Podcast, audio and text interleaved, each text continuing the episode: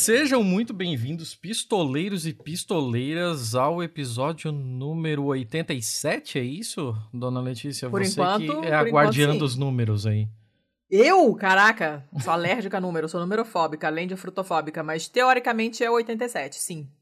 Perfeito. Então esse é o 87, eu não tô tão errado assim. Eu sou o Thiago Corrêa Eu sou Letícia Dacker. e a gente voltou pro nosso, pelo menos o meu, né, é, lugarzinho de, de conforto, assim, que é falar de política. E, enfim, voltamos a falar de política, falar de eleição, falar de, de toda essa loucura que a gente vive todos os dias. A gente sempre procura fazer isso da melhor forma possível e hoje não poderia ser de uma forma melhor, assim, porque eu tô muito feliz aqui de receber a professora Gabriela, que eu já acompanho há muito tempo, sou muito fã do trabalho. Seja muito bem-vinda, professora. Você pode se apresentar para nossa audiência?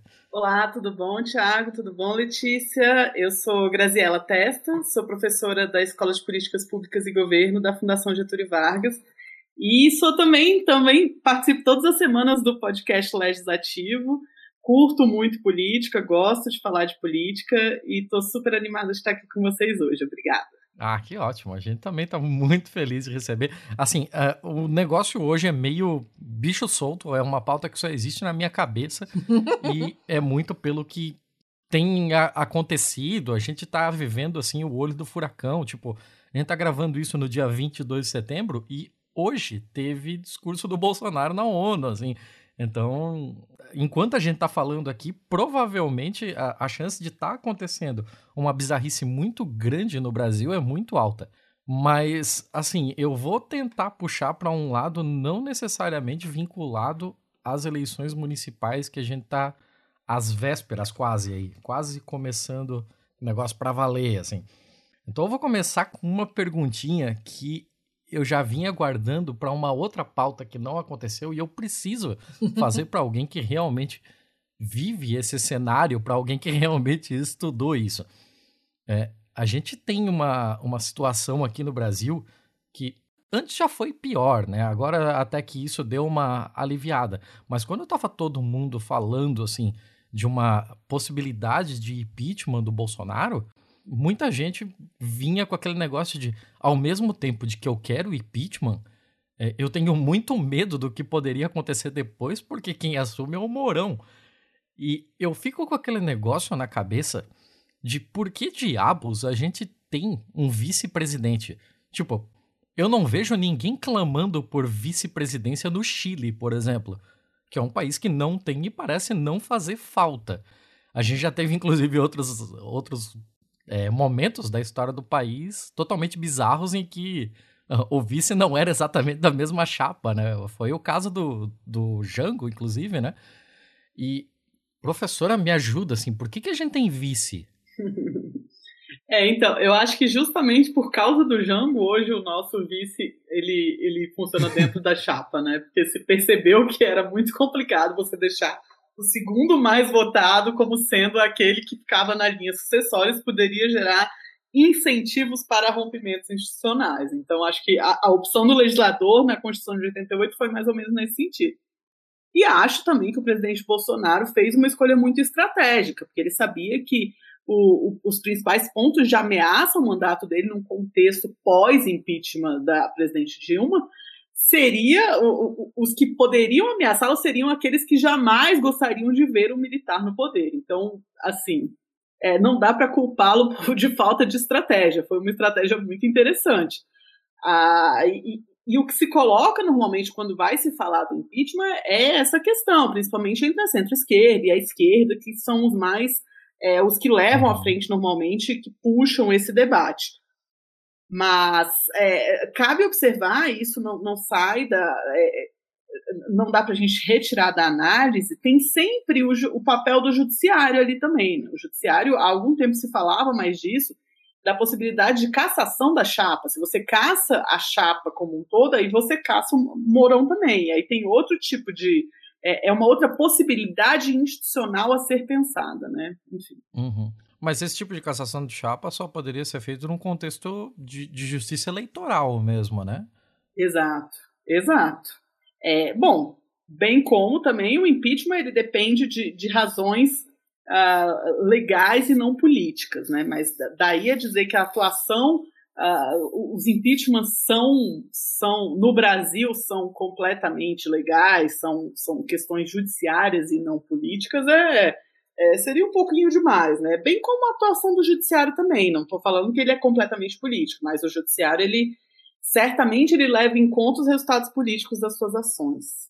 É, é, ao mesmo tempo que eu já perguntei é, sobre é, uma cassação de chapa só no contexto eleitoral, a minha própria cabeça já me corrigiu, porque, exceto se você vive em Santa Catarina, né? Porque eu sou catarinense ah, e aqui a gente tá ah, vivendo sim. uma situação completamente bizarra, que é a primeira vez na história do país que a gente pode ter uma, um impeachment de vice. Nunca antes na história Nunca aconteceu isso. Exato. Inclusive, a, não, é, é um negócio até difícil de se entender qual é o, o qual é a acusação, como é que isso realmente tem algum cabimento legal e inclusive gerou alguns problemas que podem podem só piorar, porque algumas partes desse rito ainda estão para ser votadas, é, ainda estão para ser analisadas pela ministra Rosa Weber.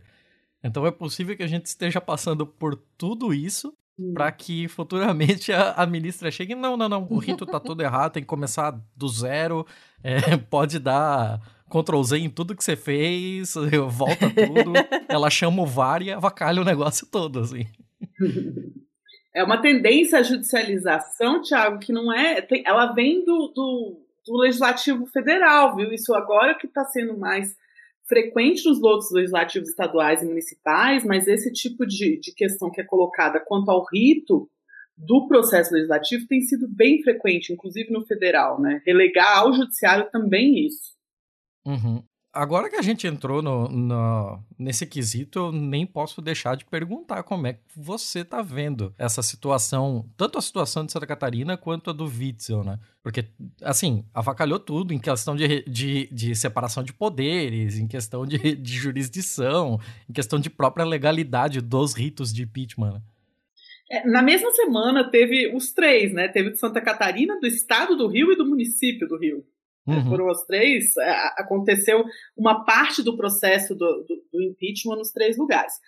Eu acho que muito disso tem a ver, Tiago, a, a, a, despeito do tipo do rito e da, da, de como isso acontece em termos legais, tem a ver também com a, essa possibilidade, esse flanco que foi aberto mesmo, de você retirar o chefe do executivo num molde mais próximo do parlamentarismo do que do presidencialismo. No parlamentarismo você tem essa possibilidade. O parlamento, uma vez que ele não. É, ele, ele sente que ele não pode mais contar com o primeiro-ministro como sendo um bom porta-voz, um bom representante do todo, né, do coletivo, ele pode retirá-lo. Ele faz um, o, o, voto de desconfiança, né, o famoso voto de desconfiança, retira o primeiro-ministro e coloca um outro no lugar que possa fazer é, esse papel de forma mais satisfatória. A questão toda é que o primeiro-ministro não é eleito, não tem essa carga da eleição. E aqui no Brasil, a gente está usando esse instrumento cada vez mais com um caráter político, e político não necessariamente negativo, tá? É assim, é o legislativo que fala, olha, para poder governar, não existe mais essa possibilidade. Mas não pode se esquecer de que essa pessoa tem voto nas costas, né? Essa pessoa é representante de um monte de gente também. Né? Então uhum. é, é uma coisa que talvez a gente vai ter que sentar e refletir de uma forma mais pensada um pouco mais para frente. Mas em termos de prática política, isso tem se tornado muito frequente, inclusive em prefeituras menores também. Isso tem acontecido, isso tem. É, enfim, é, é uma nova forma de jogar com as mesmas regras. Né? Isso talvez tenha sido aberto lá no impeachment da Dilma. Uhum. Mas, mas isso, isso gera um risco, além, além de gerar custos, né? Custos que eu digo mesmo financeiros, de tipo, o nosso parlamento acaba parado, várias outras pautas que são muito importantes, que deveriam estar sendo decididas, acabam paradas porque precisa analisar esse tipo de processo, né?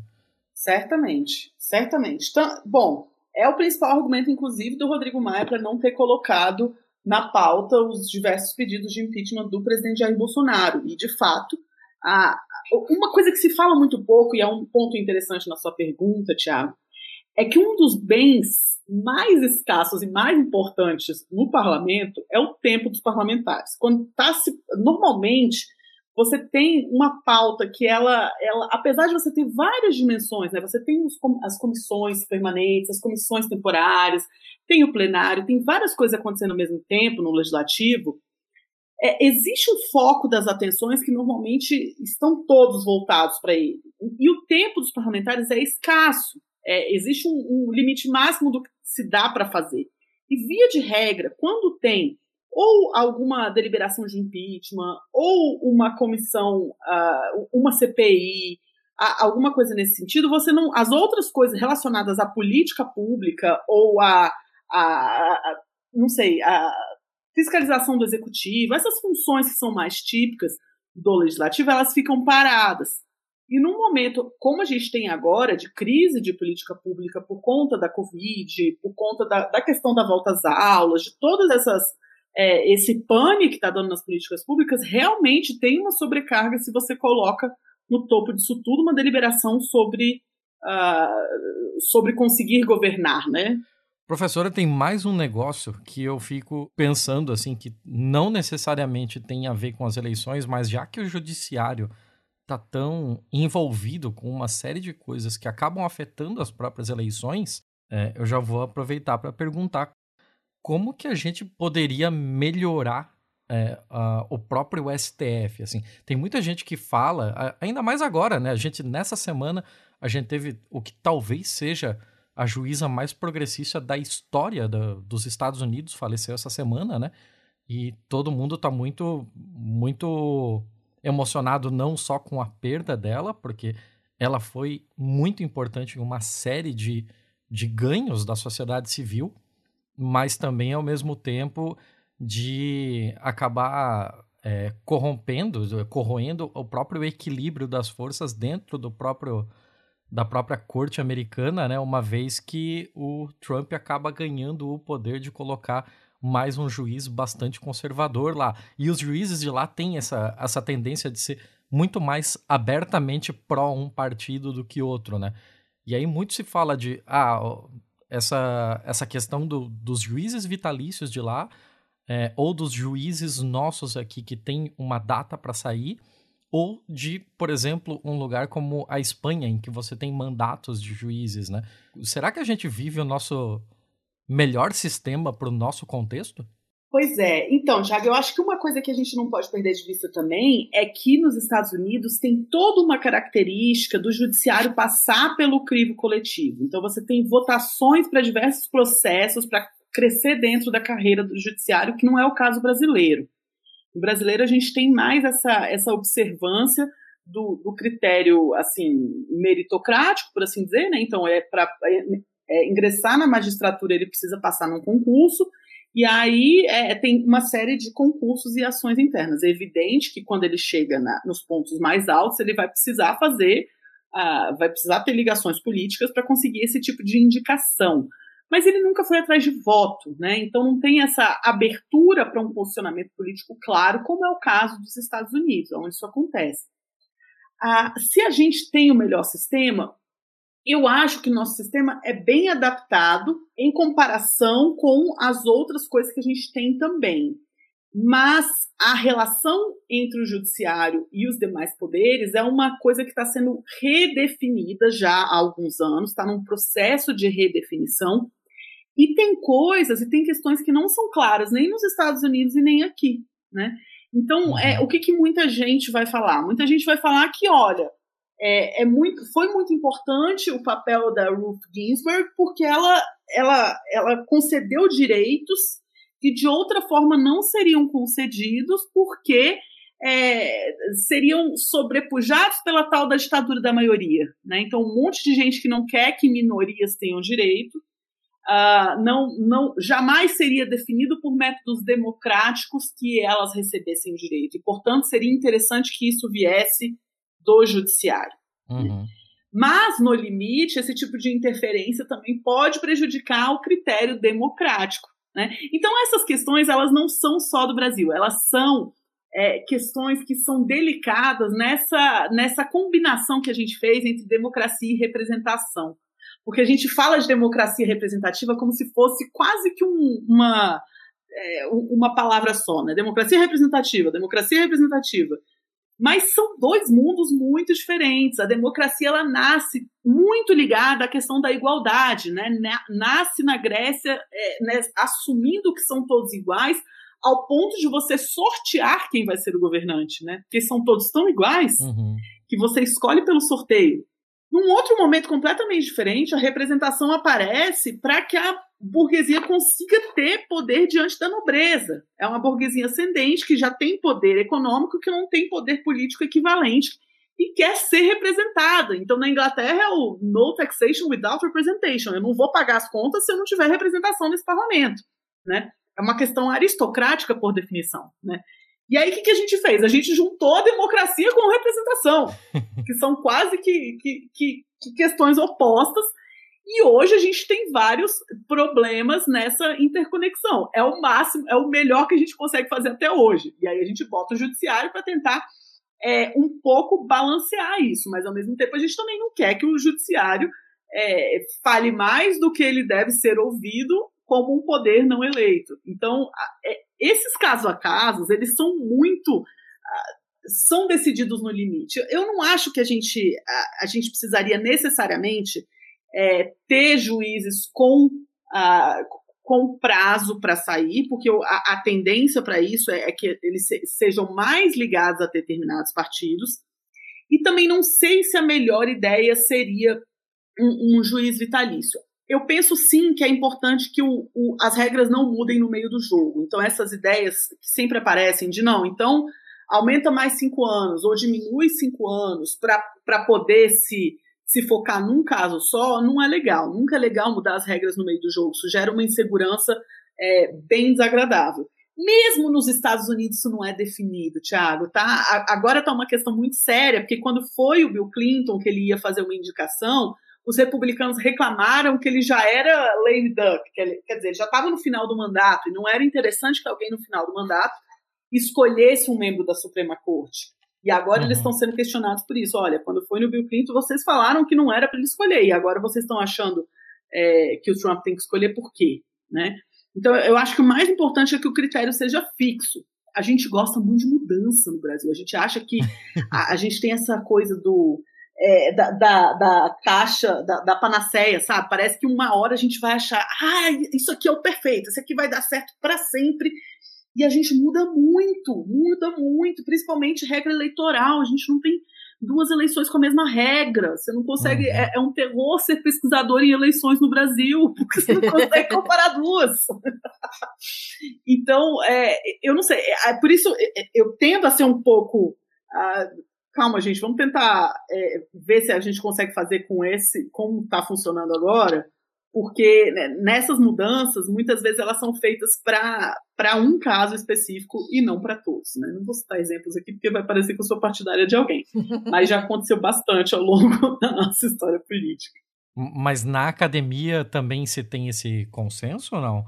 Ou, ou tem gente é, pensando em novas formas muito muito diferentes do que a gente está pensando aqui. Eu, eu, particularmente, assim, eu tenho um, um, apreço pelo, pela forma que é feito na Espanha. Só que na Espanha tem uma cacetada de tribunais diferentes e você tem praticamente, parece um campeonato brasileiro ali. Você tem Série C, Série B e, e de repente um joga para o outro porque, ah, isso daqui não é exatamente... É, do nosso, da nossa alçada, coloca no outro, e os juízes têm, têm mandatos de oito anos, mas aí ele pode fazer oito anos em um e depois fazer oito anos no que seria o, a, a instância inferior depois. É, é tudo meio maluco. Eu, eu, o meu grande problema com ele seria do que a gente vê acontecendo com mandatos eleitorais de, de executivo aqui, né?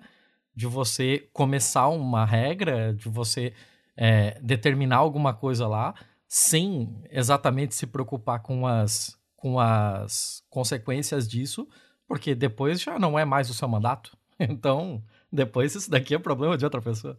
Isso, isso. Isso que é o problema do pato manco que eles brincam, né? No, no inglês tem esse lame duck que eles, que, que eles falam que é o, o, o indivíduo que já está no final do mandato e não pode ser reeleito.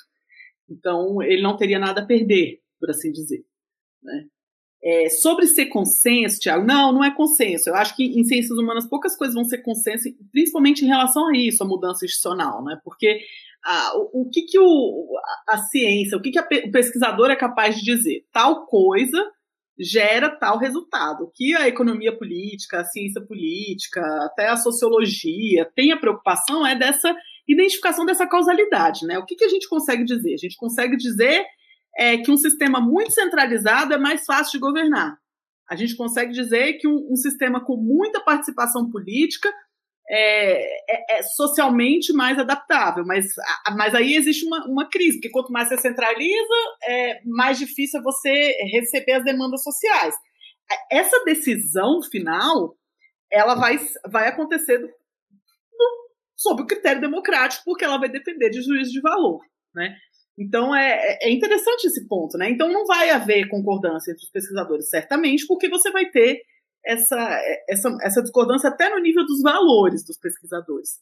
Mas, uh, mas eu, eu acho sempre válido e sempre bom a gente pensar em refletir sobre o que seria das mudanças, sobre como elas aconteceriam e o que elas gerariam. Agora, tem uma, uma, um artigo que eu acho muito legal, que eu sempre cito, que ele fala sobre uma.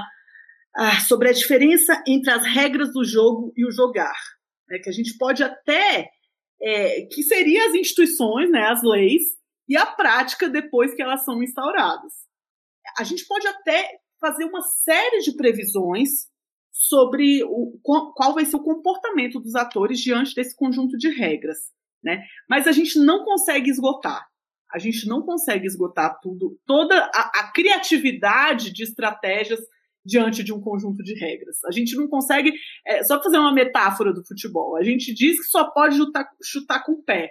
Mas a gente, provavelmente, quem, quem estabeleceu essa regra não tinha pensado em alguém dando uma bicicleta. Né? Mas, eventualmente, alguém resolve dar uma bicicleta. Vamos falar do gol de né? barriga, né? É... Uhum. É, é melhor ainda. Exato, Letícia, exato. Então não pode pegar com a mão, não pode bater no braço, mas é, é, o, os atores são criativos, e aí a, a, regra é viva por causa disso. O jogar é muito diferente, por isso essa é minha praia. Eu curto muito isso, eu tô sendo um, um pouco tendenciosa, tá? Não é todo mundo que vai concordar comigo, não. Mas eu gosto muito de trabalhar essa questão das instituições informais, que são essa é, quando vários atores começam a se comportar de, do mesmo jeito diante das, das regras, ainda que não esteja escrito, a gente chama isso de instituições informais. Então tem uma variedade tremenda que a gente só vai entender um pouco mais à frente. E também as coisas vão mudando, né? Com, com essas, esses jogos repetidos, quando os atores vão vendo, eles vão mudando as estratégias diante do mesmo conjunto de regras. Então, é, a questão de mudar as regras ser difícil é por causa disso, é porque a gente não consegue esgotar no uhum. que, que vai dar. E aí a gente até vê outros lugares, a gente compara com outros países, e é interessante que assim seja feito, porque é, o melhor grau de previsibilidade que a gente tem, mas ele não encerra, né? Então a gente fica. É, é, é sempre uma, uma questão isso. É, o, que eu ia, o que eu ia te perguntar era sobre. Você acabou já falando sobre essa coisa de, de, de ser é, um cargo vitalício, até porque eu estava ouvindo agora há pouco, a última vez que eu saí com a minha cachorra agora há pouco, e estava ouvindo o The Daily sobre exatamente sobre isso, sobre como vai ser agora, né, que a, que a Bader Ginsburg morreu e, e como é que vai ser essa história do lame duck e tal. E, é, e o pessoal está discutindo exatamente isso, né? Deveria mesmo ser um cargo vitalício? E tem, a gente, como você mesma falou, tem prós e contras de, de, dos dois casos, né? E é difícil, às vezes, chegar num, num equilíbrio. E assim, é, a gente sabe que tem fatores externos que dão, acabam dando uma. tendo uma influência até inesperada, né? Como, por exemplo, o caso é, das sessões que passaram a ser televisionadas. E enquanto uhum. não era, que o padrão era não ser televisionado, você tem um certo tipo de comportamento. Você acha que mudou muito é, depois que, que, que, que, o STF passou a ter as sessões televisionadas? Porque a gente sabe que tudo o que é observado muda.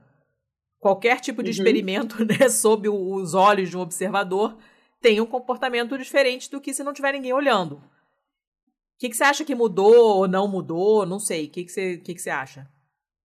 Tem alguma literatura sobre isso, Letícia? Mudou bastante. Inclusive, a, hum. o tamanho dos votos foi substancialmente aumentado uma vez que passou-se a televisionar.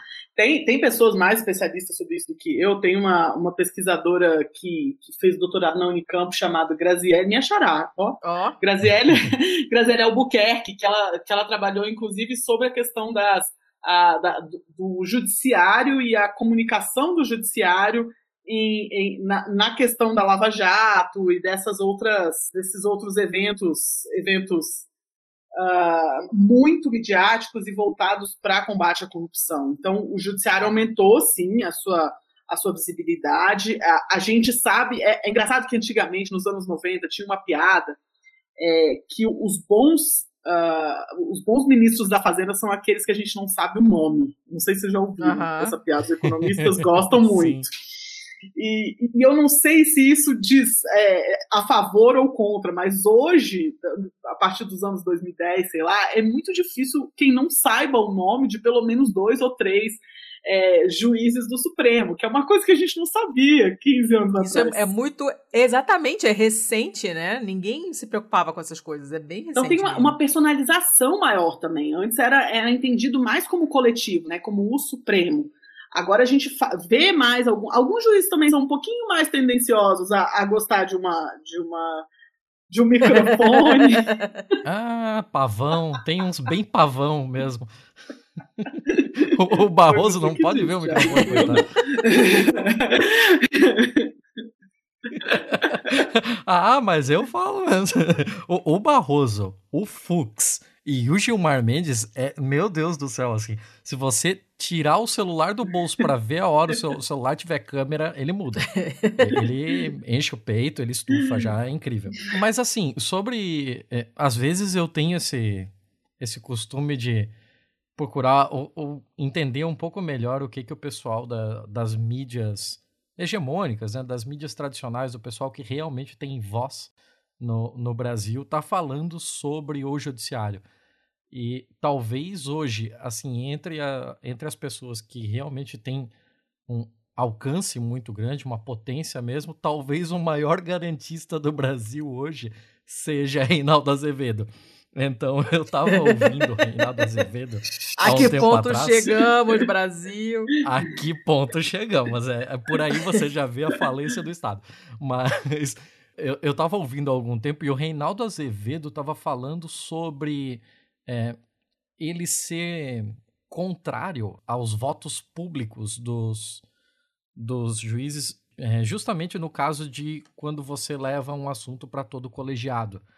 Então, nesses casos em específico, em que todo mundo está precisando deliberar sobre, é, deveria haver apenas a, um, uma como se fosse uma ata de reunião, ó, isso daqui foi aprovado por tantos votos a tanto e é isso. E a sociedade talvez não devesse conhecer quem particularmente fez cada voto, justamente para evitar coisas como que a gente viu contra o, o Alexandre de Moraes no, no quesito do, dos 26 nazistinha lá, sobre essa turma que resolve pegar um e transformar em Judas mesmo. É, você concorda com esse pessoal? Olha, nunca tinha ouvido isso antes, Thiago, confesso.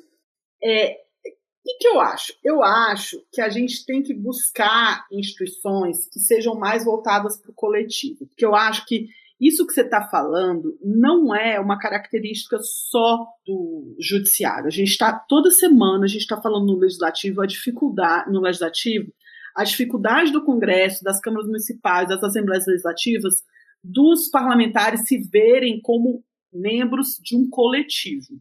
Eles querem muita projeção individual e isso é consequência também da, do presidencialismo. Né? E, e, atenção, isso não significa que eu estou falando que é para sermos parlamentaristas. Mas é, o nosso sistema político ele tem essa característica que a gente, o, o, o sujeito ele é deputado, mas ele está sempre pensando numa prefeitura, num governo, numa presidência. Isso é um tipo de carreira ascendente que a gente fala, né? Isso é menos comum, por exemplo, nos Estados Unidos, que é a, a tendência é que o, o indivíduo é, ocupe aquela cadeira de deputado a vida toda dele, né? Inclusive a renovação é, é baixíssima, é 5%. é, por eleições e nas eleições. E, e, aqui a gente tem esse sistema de carreira que o indivíduo ele está buscando ser o chefe do executivo e por isso ele tem que se destacar. Porém, todo tipo de, de controle social que a gente consegue fazer, e aí eu estou falando controle social, tanto vertical quanto horizontal, tanto no judiciário quanto no legislativo, a gente só consegue fazer do coletivo. Uhum. Né? Então a gente tem o, o, o, que, que, o que, que isso possibilita, né? A, os problemas, gente, o que a gente chama na ciência política dos problemas da contabilidade coletiva. Isso possibilita que o indivíduo fa, fale para a base dele o seguinte, né? Pensando nos parlamentares. Olha, eu me esforcei, eu fiz tudo o que eu pude para incluir é, esse determinado item na pauta do plenário. Aqui, eu tenho uma, uma, um relatório provando que eu apresentei 50 pedidos de inclusão de pauta na mesa, né? E aí ele chega na reunião de líderes, que é onde efetivamente se define o que vai para a pauta, e fala: pelo amor de Deus, não botem esse item na pauta. Se colocar isso, vai me botar entre o meu financiador de campanha e os meus eleitores, e eu não posso tomar essa decisão. Não bote na pauta. Né? E aí, quando ele vai, vai vai lá falar para quem o elegeu, ele vai falar: olha, eu fiz tudo que eu pude, mas eu não consegui. Então, isso é o problema da contabilidade coletiva, do coletivo. É, as pessoas agirem em prol do, de tentar aumentar o seu nome a despeito de aumentar o nome da casa, né? Ou do, do legislativo ou da, da casa judiciária. Então, é, o, o, resultado disso é que a gente tem uma baixíssima aprovação, por exemplo, do Congresso Nacional. Você vai ver as medidas do Latino Barômetro, de qualquer uma dessas, é, desse, dessas pesquisas de opinião pública, na América Latina em geral e no Brasil em específico, a gente tem um legislativo super mal avaliado, né, que é consequência de todo mundo querer uma boa avaliação própria e querer falar: olha, eu é que sou bom, o resto todo é muito ruim. Né. E, em geral, as pessoas acreditam nisso. Olha, o meu parlamentar é ótimo, tem duas ou três pessoas boas, entre elas essa que eu votei, e todas as outras são muito ruins, né? E quem perde é o parlamento e é todo mundo também, né? Porque a democracia se realiza principalmente no parlamento. Então, é, talvez seja uma, uma forma de. A gente precisa repensar esse tipo de coisa, mas é difícil também, porque a gente tem um limite do que a gente consegue fazer com instituições. E a, a, gente tem uma cultura política muito voltada pro indivíduo, para esse tipo de, de pavonice fazer sucesso, sabe, Tiago, usando seus termos. É, desde sempre, desde você pensar até num contexto de Primeira República e da figura do líder local muito forte, né, que depois foi, é, foi chamada de coronelismo e teve toda essa, essa, essa explicação histórica como sendo, como sendo é, muito adotada no Brasil, depois até o, o, período populista da era Vargas, e você tem muito essa, essa centralização em pessoas, né? Como se uma pessoa fosse chegar e fosse fazer toda a diferença e não, uh, e, e, não instituições, enfim. Uhum. E por que, por que, que você acha que é isso, que tem essa tendência tão individualista assim? Ó, oh, Letícia, eu acho que uma da, da, das questões é essa, esse incentivo que eu te falei do, do, do cara querer sair sempre da casa coletiva para ser o, o, o, indivíduo, né? Sair do legislativo para o executivo. Então, se ele está como deputado, ele quer ser prefeito, por exemplo, né? uhum. né? Vamos pensar em termos municipais. O cara é, sei lá, é deputado estadual, ele quer ser prefeito de uma cidade média, uma cidade grande. Olha, olha agora para os candidatos à prefeitura de São Paulo, a quantidade de, de candidatos que tem, muitos deles são deputados. Uhum. uhum. Ele precisa se destacar se ele quiser ocupar esse cargo, né?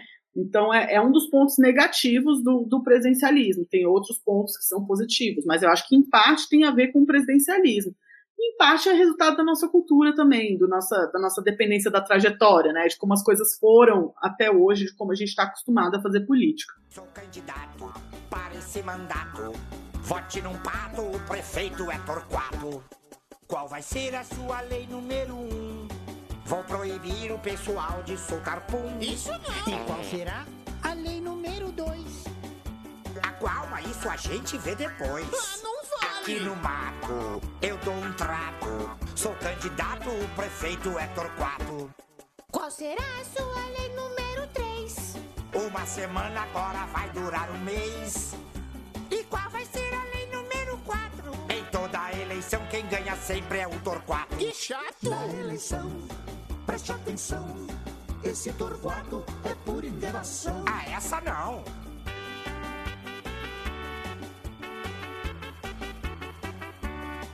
ser prefeito tem que ser direito. É, é sim. Não ser suspeito e pelo povo ter respeito. Isso, isso mesmo. E o que é que um prefeito da cidade e trabalha pela paz. É o que eu ia dizer. E como a gente escolhe o prefeito? Estude bem qual é o passado do sujeito. Tô limpo. Na eleição, prefeito bom. Pensa na cidade, cidadinha e cidadão. Eu prometo!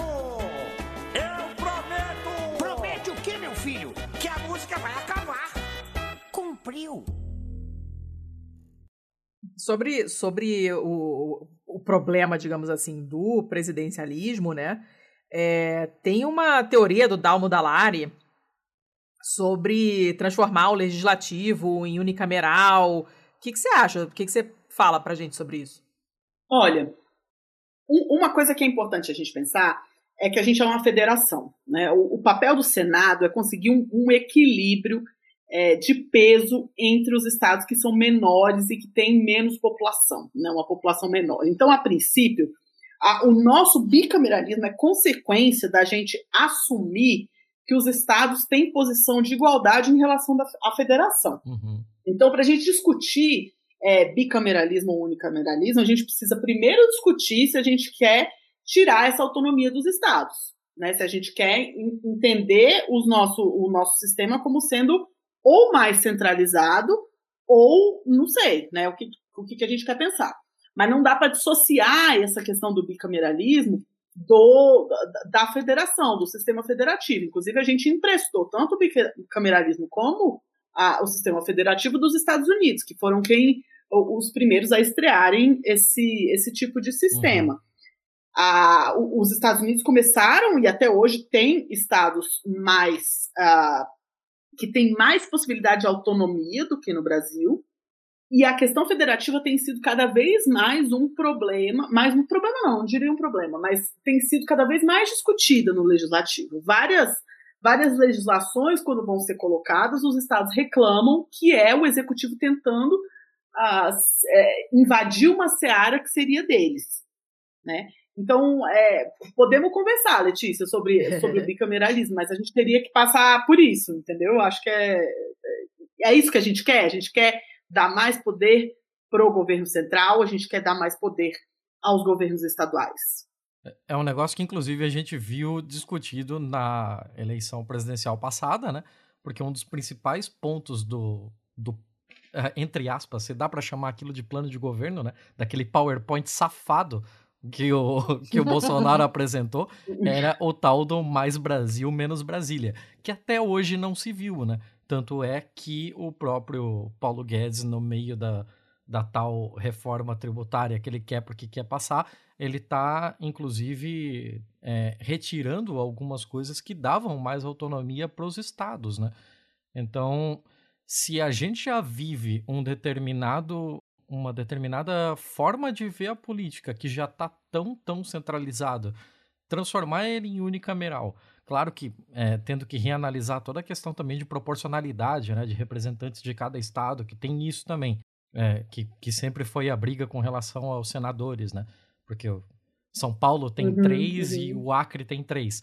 Mas é, levando isso em consideração, não seria só uma formalização do que a gente já, já Seria uma vive? formalização do que a gente já vive? Porque a gente já Bom, meio que vive ah, um sistema bastante sei. centralizado, né?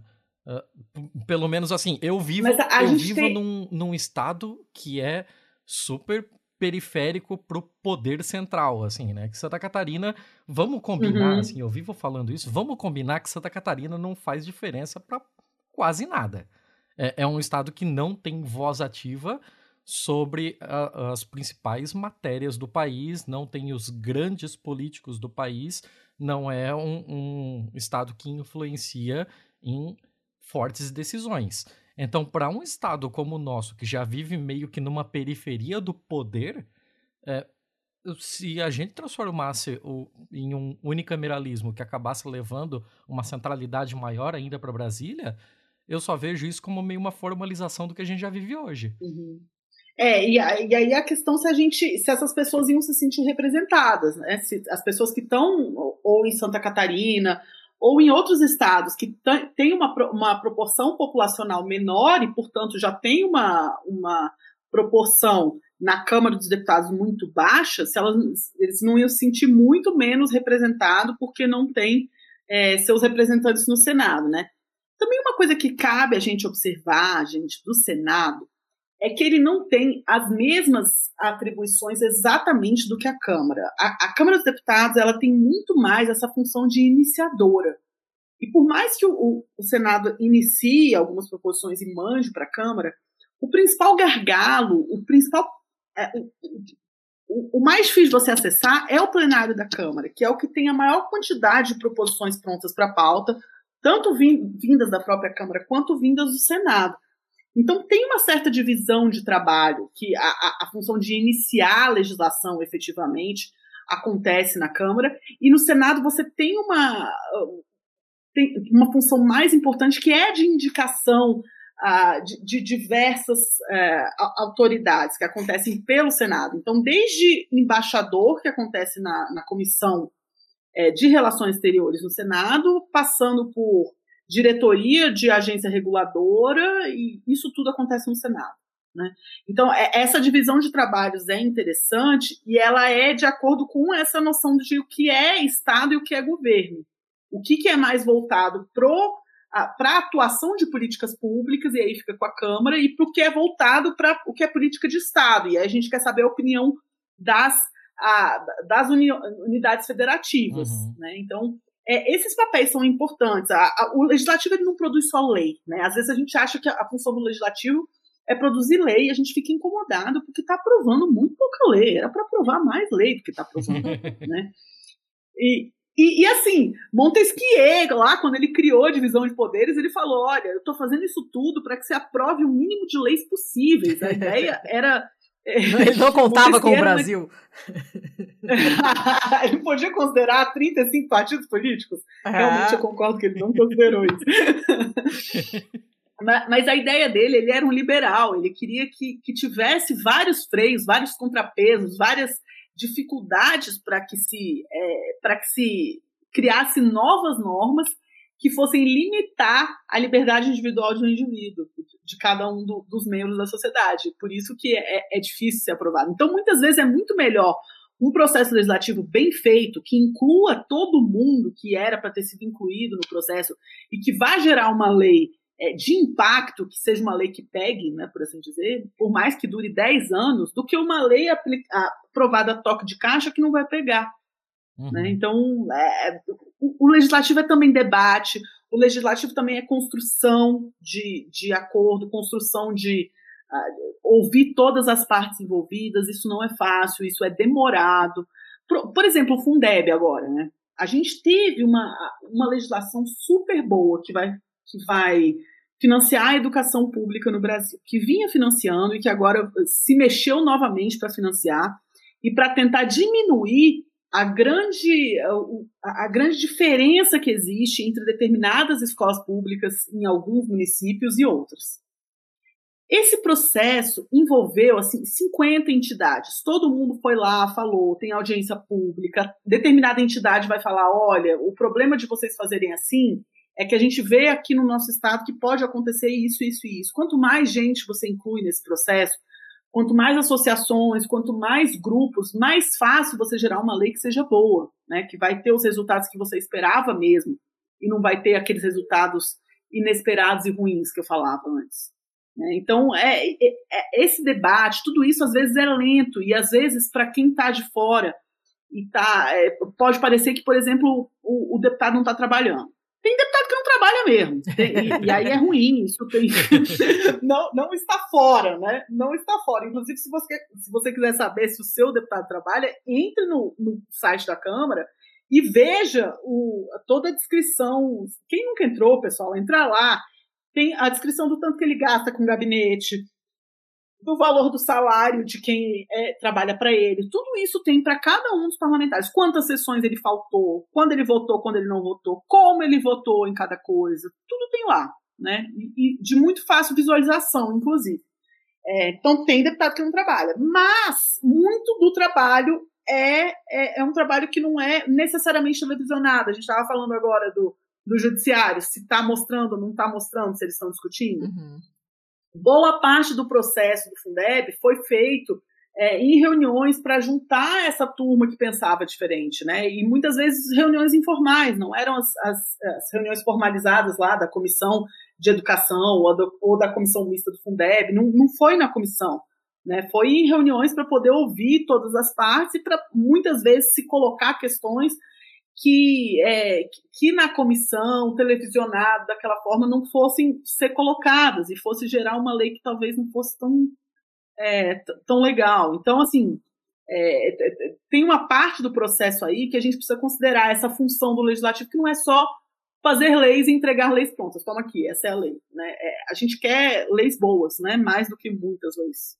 É, isso uhum. faz, faz uma diferença enorme, né? A gente tem essa mania de achar no Brasil que a gente tem pouca lei, é, ou que as leis não são, sei lá, falando dessa mania de punitivismo que a gente tem, né? Inclusive, a gente tá um uhum. número suficiente de episódios para já se autorreferenciar já tem um tempinho. Então a gente tem um episódio sobre o Fundeb com o Daniel Cara, a gente tem um episódio sobre antipunitivismo é, com duas mulheres maravilhosas, com a Elisa Cruz e com a Ana Carolina, e ficou muito bacana. Hum, Mas legal. assim, a gente tem isso infiltrado, entranhado na gente. Então, uma, uma é, é, um pensamento bem comum é que a gente tem pouca lei e leis pouco rígidas, e na verdade não é assim, né? É que a dificuldade uhum. é de uhum. aplicar a todo mundo da mesma forma, que é o que a gente sabe que não acontece. Mas elas estão lá, tem lei prevista para um monte de coisa. A gente não precisa de mais, na verdade, né? A gente precisa realmente de leis melhores, né? Isso faz uma, uma diferença enorme. Não, é porque você está falando isso de leis que hoje o Bolsonaro falava no discurso dele na ONU que nós temos a legislação ambiental mais avançada do mundo. E assim, detestando concordar, concordar com o nosso presidente, é verdade, a gente tem uma legislação ambiental avançadíssima em relação aos outros países. Né? O problema é que a gente não, não aplica as punições que estão previstas na lei ambiental, a gente não é, executa o orçamento do Ministério do Meio Ambiente, a gente não pune efetivamente quem. Enfim, a, os problemas são mais de operacionalização do que efetivamente da legislação ambiental. Isso, isso assim, você vai ouvir do, dos especialistas em legislação ambiental, uhum. inclusive, né? Muitas vezes o problema não é não é nessa seara, mas é em outra. Desculpa, continua, Letícia. Não, eu ia engatar uma pergunta baseada no, no, no fato que acabei mencionando a, a, Elisa Cruz, que é defensora pública no Rio de Janeiro e que gravou esse episódio de antipunitivismo com a gente. E a gente estava tendo uma conversa quando é, o Thiago começou a idealizar esse episódio que a gente está gravando com você agora. Ele começou a puxar um papo na, no nosso grupo de apoiadores, né? Tipo, se vocês tiverem perguntas, mandem e tal. E a gente estava falando também de filiação a partido, o que, que a gente vai fazer, o que, que não vai fazer, como é que você pode participar mais da vida pública e tal. E a Elisa tava, é, entrou nessa, nessa seara que depois ela disse que ficou pensando no assunto, né? E ela perguntou coisas do tipo assim, poxa, mas a gente acha que ser filiado é importante no quê? A construção política não tem que acontecer também fora dos partidos? É, é para que, que serve essa estatística numerosa de um partido ter mais ou menos pessoas? né? E, e, enfim, e qual a importância do partido político, afinal de contas? Por que, que a gente deveria se filiar? Ou então isso não faz diferença alguma? E acabou, e ela acabou que ninguém chegou a nenhuma conclusão, e ela falou: vou ficar remoendo isso aqui, vou passar a tarde refletindo sobre a importância atual dos partidos políticos. Então, gostaríamos de ouvir a sua opinião sobre a, a importância atual dos partidos políticos. Nossa, Letícia, uma ótima pergunta essa sua, viu? É, ótima Elisa, é, pergunta. Elisa é sensacional. Ah, Beijo, Elisa, nós amamos você. Ela é muito ótima.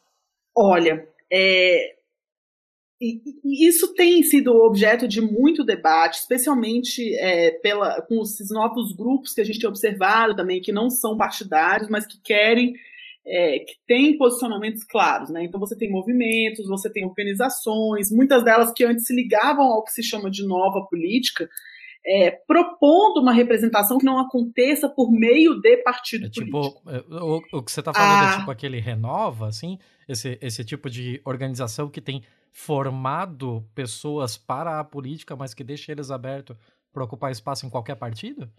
Você tem desde o Renova, passando pelo RAPS, aí, não sei, Movimento Agora, Movimento Acredito. Você uhum. tem uma série de organizações que têm aparecido é, de, não sei, seis, cinco anos para cá, talvez, e que se fortaleceram muito depois que a gente fez mais uma mudança de regra, olha a mudança de regra aí que eu tô falando, que às vezes a gente não pensa nos resultados, né? Que na, no, no, nosso sistema eleitoral, antes, ele permitia que o financiamento de campanha acontecesse por empresas. Em um determinado momento, alguém falou: nossa, mas é ruim que, é, que uma empresa possa financiar e eleger alguém, porque se uma empresa financiar e eleger alguém, é, esse alguém vai ter que trabalhar para essa empresa. Então vamos Quem tirar paga a banda essa. escolhe a música, né? Isso, exatamente. Então vamos tirar a possibilidade da, da, da gente ter um financiamento é, de uma pessoa jurídica. Agora só pessoa física pode financiar. Né? E uma vez que só pessoa física pode financiar, e a nossa regra delimita, isso é muito curioso, é, que o, o limite de financiamento que vem da parte da pessoa é, é estabelecido pelo tanto que ela ganha e não pelo total da campanha. Então, quer dizer, você não pode doar mais do que 10% do, do total que você ganha num ano. Mas se, se esses 10% forem o total do financiamento da campanha do candidato, você pode financiar completamente, como pessoa física, a campanha de um candidato. Ué? Né? Então, uma coisa que muitos desses grupos fazem é, inclusive, fazer uma, uma vaquinha de empresários e conseguir fazer um financiamento é, de, de várias pessoas físicas. Não todos, os grupos. Alguns deles nem se envolvem com isso, mas alguns desses grupos, outros fazem sua formação política, mas enfim, né? É, isso isso foi, uma, teve, foi uma das consequências adversas da reforma, né? Então, quando o legislador tirou isso, o que, que ele achou que fosse acontecer? Que, ó, não vai ter mais é, financiamento de pessoas jurídicas, as empresas não vão mais pagar para ter o resultado. Mas agora você tem a pessoa física, porque esse candidato precisou correr atrás porque ele precisava financiar a sua campanha, né? E aí você tem pessoas que conseguem centralizar uma série de. de ou então autofinanciamento. O indivíduo que tem muito dinheiro pode financiar a própria campanha também. Uhum. Né? Então foi uma das. Foi uma das dos, dos, dos responsáveis por gerar essas, essas novas, esses novos grupos tem a ver com isso. Aí, Letícia, o que, que acontece? A gente tem um monte de gente. Eu não acho que a, a formação política necessariamente precise passar por a, por ideologia. A gente pode ter uma, uma formação ju, é, política que passe por outras questões que não ideológicas. No entanto, não acho que isso deveria desobrigar os partidos políticos a fazerem uma formação política ideológica, sim. Uhum. Por quê? Porque essa ideologia é uma coisa que diminui é, a, a incerteza do eleitor. Né? E seria sim, ótimo sim. que tivesse uma ideologia clara de cada um dos partidos. Então, quando eu voto em alguém, eu sei exatamente que essa pessoa vai fazer em relação, ainda que não seja do mundo todo, porque a ideologia não vai abarcar todas as esferas do mundo. Então eu não sei como esse cara vai votar em relação a questões específicas. E daí eu tenho que confiar, mas a ideologia ela reduz essa assimetria informacional, por assim dizer, uhum. né? Então eu sei que se tiver uma questão relacionada, sei lá, ao tamanho do Estado, e eu votei é, a, a, intervenção do Estado em determinadas coisas, eu votei no PSOL, eu sei que o pessoal vai querer que tenha investimento do Estado para desenvolvimento de determinada área. Né? E se eu votei no novo, eu sei que o novo não vai querer que tenha investimento do Estado, porque o, novo não quer que o Estado invista em nada. Uhum. Né? Então, isso já me dá uma informação e já me ajuda a fazer uma escolha que, que não vá ser uma, um, uma, um, um absurdo completo. Me dá uma, uma ideia do que vai ser o candidato. Né? E o partido seria uma das formas de controle social. Então, é, o partido tem um papel importante. A gente está, eu acho que, é, perdendo muito em, em, ficar nessa de não deveria ter, é, deveria ter candidatura avulsa ou poderia eleger sem partido e não exigir dos partidos que sejam mais ideológicos e que efetivamente assumam essa função de educação política, uhum. Tiago, que a turma está é, que está sendo delegada porque os partidos não fazem, né?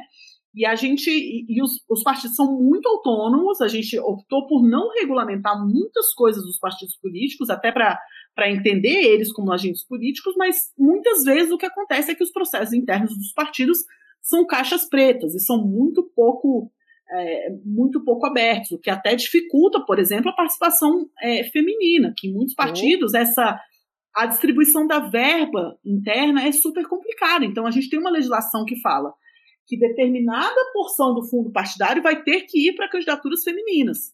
Né? E se você não tem uma, uma, um grupo de mulheres bem formado e estruturado dentro do partido, é, você vai burlar essa regra de diversas formas. Né? E a gente tem medo de regulamentar a atuação interna dos partidos, né? para também não, não querer judicializar mais uma coisa. Eu acho que a gente deveria mais cobrar dos partidos políticos que sejam transparentes e que efetivamente assumam a educação política ou cobrar até uma legislação que regule os partidos políticos, se for o caso, do que a gente retirar os partidos políticos da jogada, porque é, é, eu acho que isso poderia tornar mais difícil para o eleitor tomar uma decisão.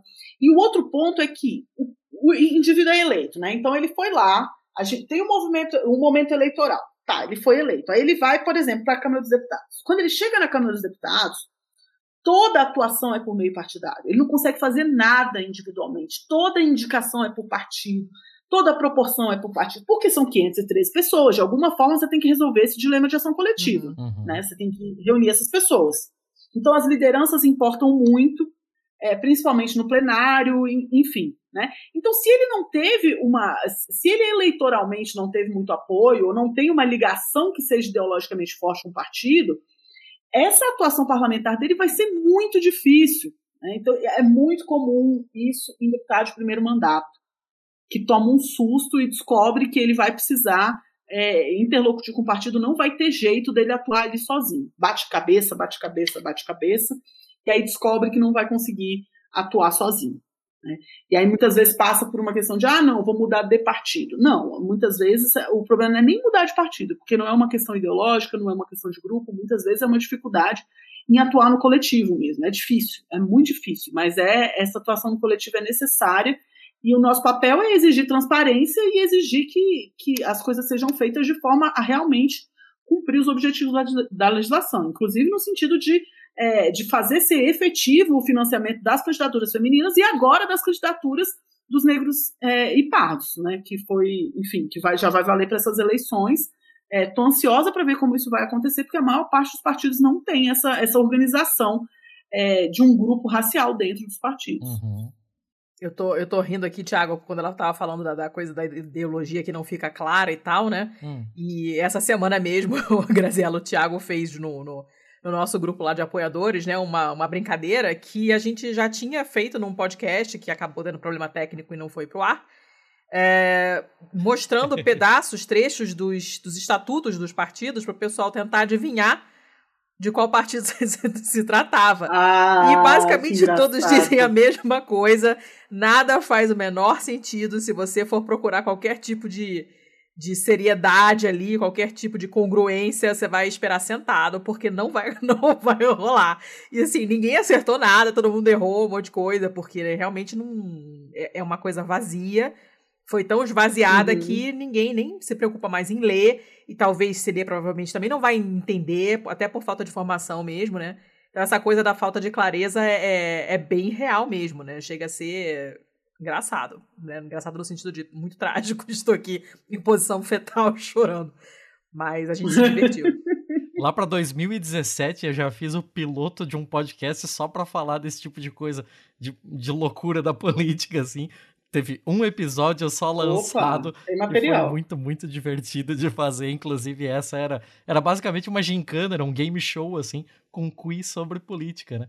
E uma da, algumas das perguntas era para você adivinhar o partido lendo um trecho do estatuto dele e tal. Mas é, é sensacional, assim. Boa lembrança, obrigado, Letícia. Mas, mas, assim, voltando ainda na pergunta da Elisa, é, pensando não na política macro, mas até mais no próprio eleitor, num eleitor consciente, num eleitor uhum. que, que conhece as ideologias, que sabe exatamente quem o representa dentro do espectro político, ele resolve é, entrar em, uma, em um processo de filiação a essa legenda. Pra, tanto do uhum. lado do partido quanto do lado do, do eleitor. Qual é exatamente a diferença que isso faz? Assim? Tipo, um partido tem algum tipo de, de é, vantagem por ter mais filiados que o outro e do, do ponto de vista do eleitor, no que para o eleitor é importante se filiar se ele não tem, é, se ele não vislumbra concorrer a nenhum tipo de cargo? Uma boa pergunta. Ó, olha, Tiago, eu acho que a, o, a política, ela não necessariamente, a nível não de representação, a, a, política a nível de participação, ela pode ou não passar por partidos políticos. Né? Isso é realmente é, é gosto da, de, de quem está fazendo. E muitas vezes a pessoa está preocupada com uma questão que não está bem abarcada no espectro político. Né? Porque o nosso, a gente tem 35 partidos políticos, mas ainda assim a gente não abarca tudo, porque muitos não têm, é, inclusive, ideologia, ou a maior parte. Uhum. Então, é, você pode fazer uma participação política, e assim, a questão da ideologia também, ela não é uma coisa que é dada, né? é uma coisa que ela evolui ao longo da sua vida, e ela é resultado de um processo de educação política e de autoconhecimento. Né? Eu digo até que muitas vezes tem parlamentar que não entende a própria ideologia, que ele vai entender só quando ele começa a votar, quando ele começa a ser representante de alguém. Né?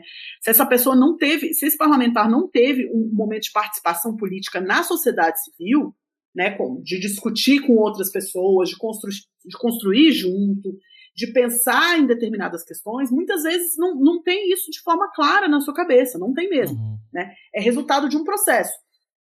Por que, que a, a, eu acho que isso pode acontecer dentro do partido político, e aí pode acontecer por meio da filiação, e é interessante, e pode até acontecer que nesse processo ele se descubra que não é ali o lugar dele. Né? Vou lembrar do, do, do Cabo da Ciolo, que, que começou no PSOL, vocês uhum. lembram disso? Oh. Começou como sendo líder da greve de bombeiros, eu acho, né? No PSOL, então, líder da greve e tal. Acho que o pessoal falou: bom, ele é uma liderança, tá? tá voltado para os trabalhadores, enfim, né? E dentro do pessoal ele descobriu que determinadas questões ele não concordava, ou enfim, não fazia sentido. E aí dali ele, ele mudou e foi para um, um, partido de outra de outra orientação, né? Acho que é parte da formação, né? Isso pode e é legal que aconteça dentro dos partidos. Acho inclusive que os partidos fazem pouco isso. Às vezes não, às vezes vai acontecer no âmbito, sei lá, do Ministério Público ou de outras é, de outras instâncias que estão mais é, voltadas, dentro das igrejas até, né, sei lá, ou, ou de outros níveis da sociedade civil. Então, eu acho que o debate político ele pode acontecer em todas as instâncias, Thiago.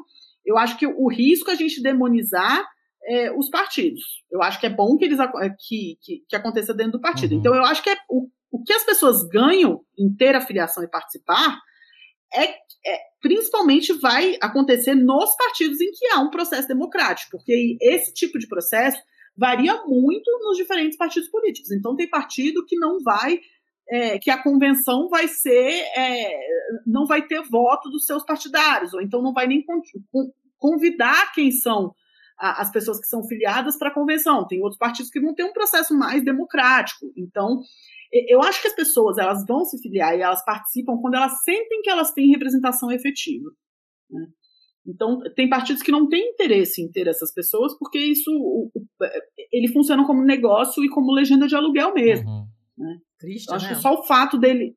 Ah, é horrível. A gente está tentando re reduzir isso, Letícia a, a, grande esperança dos cientistas políticos, cientista político está tudo comendo pipoca esperando as eleições desse ano, porque vai começar, vai começar a, a, funcionar a regra da cláusula de desempenho. Então a tendência é que nos próximos 10 anos vai reduzir bastante o número de partidos políticos.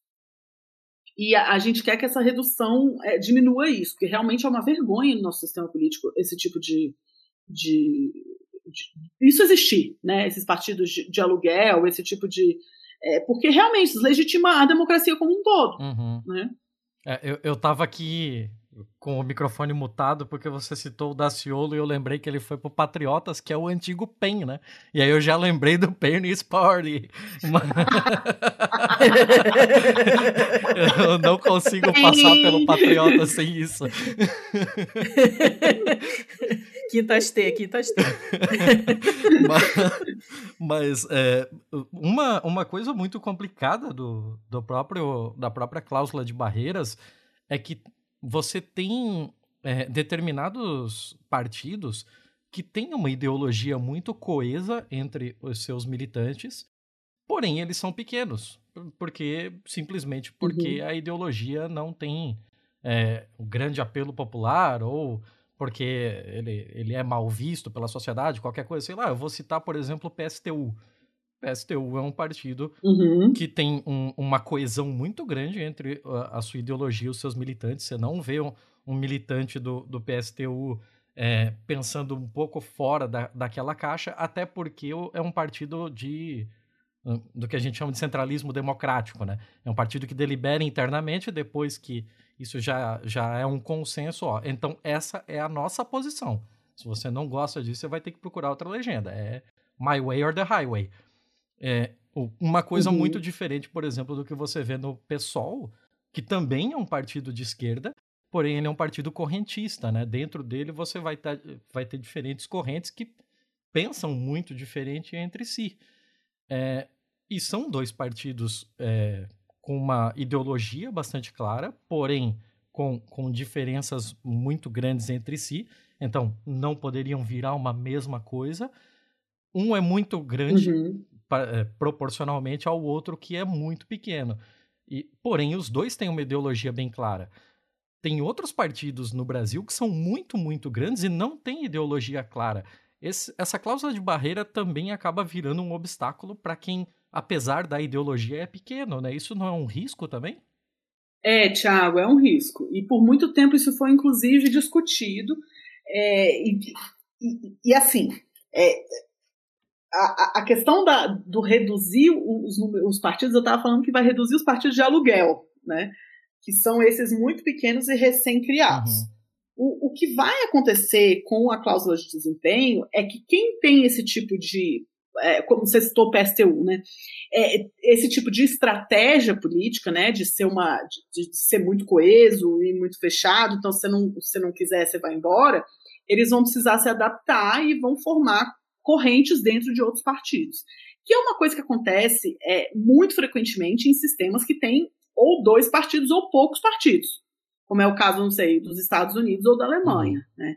Você pegar o, Partido Democrata nos Estados Unidos, você tem desde de uma turma socialista até alguém que é, assim, beando o republicano, né? que, em que outros estados até seria republicano se não tivesse é, na- no comparativo. Uhum. Então, essas pessoas precisam se organizar internamente. Eu concordo com você que existe uma perda nisso, mas é a discussão que acontece em todas as dimensões de reforma política. Ou você centraliza e você facilita a governabilidade, você facilita a- a- as decisões serem tomadas, ou você espalha mais, você traz mais gente para participar do processo decisório, o processo se torna mais participativo, mas é mais difícil que as coisas aconteçam, que haja governabilidade efetivamente. Então, a gente tem que pensar, todos os sistemas políticos estão dentro desse espectro, né? Entre governabilidade e participação. Então, é, na ponta extrema da governabilidade, você tem um único governante não democrático. Ele toma a decisão, todo mundo faz. Governabilidade perfeita. Na outra ponta, você tem uma, eh, não sei, uma, uma discussão intensa entre todo mundo o tempo todo e nenhuma política pública é efetivamente é, acontece. Então, eu acho que essa descrição que você deu do PSTU do PSOL, ela é mais de.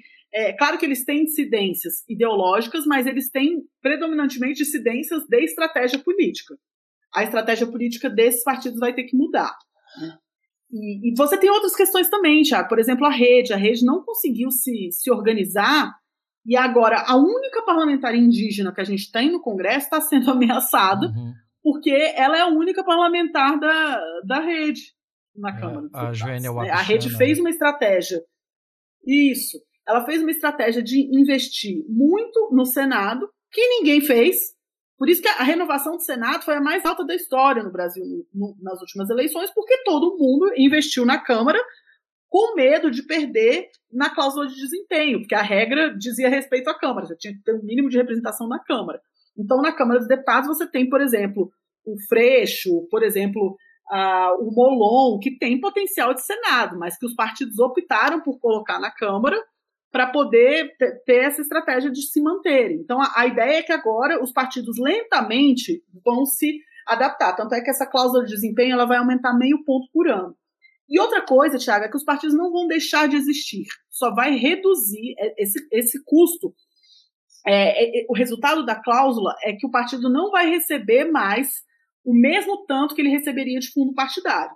Então, se o PSTU decidir que ele quer continuar existindo e ele quer seguir essa estratégia política a despeito de perder dinheiro com isso, ele pode. Uhum. Né? Ele só vai receber um, um montante do, do, uh, do fundo partidário mais baixo do que ele recebia antes. Foi mais uma paixão de carnaval, nem lágrima rolou na dispersão. Você não superou o baixo astral. Me lembro que era ano de eleição. Falou que meu amor não tem decoro. É um tal de marxismo cultural. Saiu confabulando que parte seu coração. E sou inimigo da nação, não votei nele não. Pediu soberania nacional. Censura, linha dura, intervenção.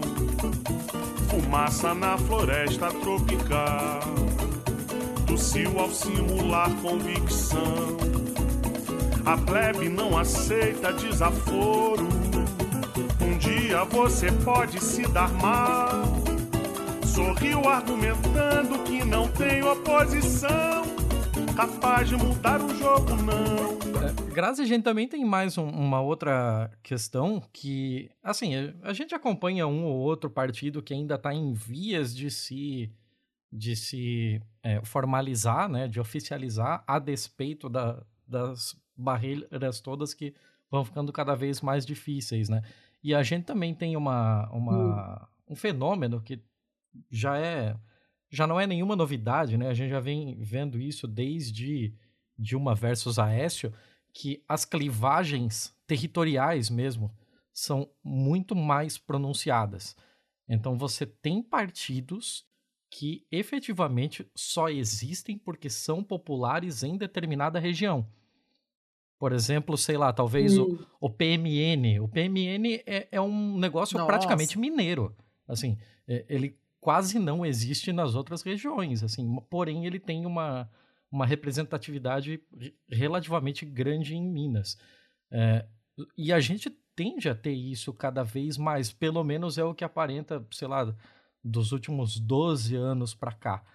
Só que as nossas, uh, as nossas barreiras para a criação de partido falam também em número mínimo de estados é, para você conseguir as assinaturas, para poder formalizar o seu pedido.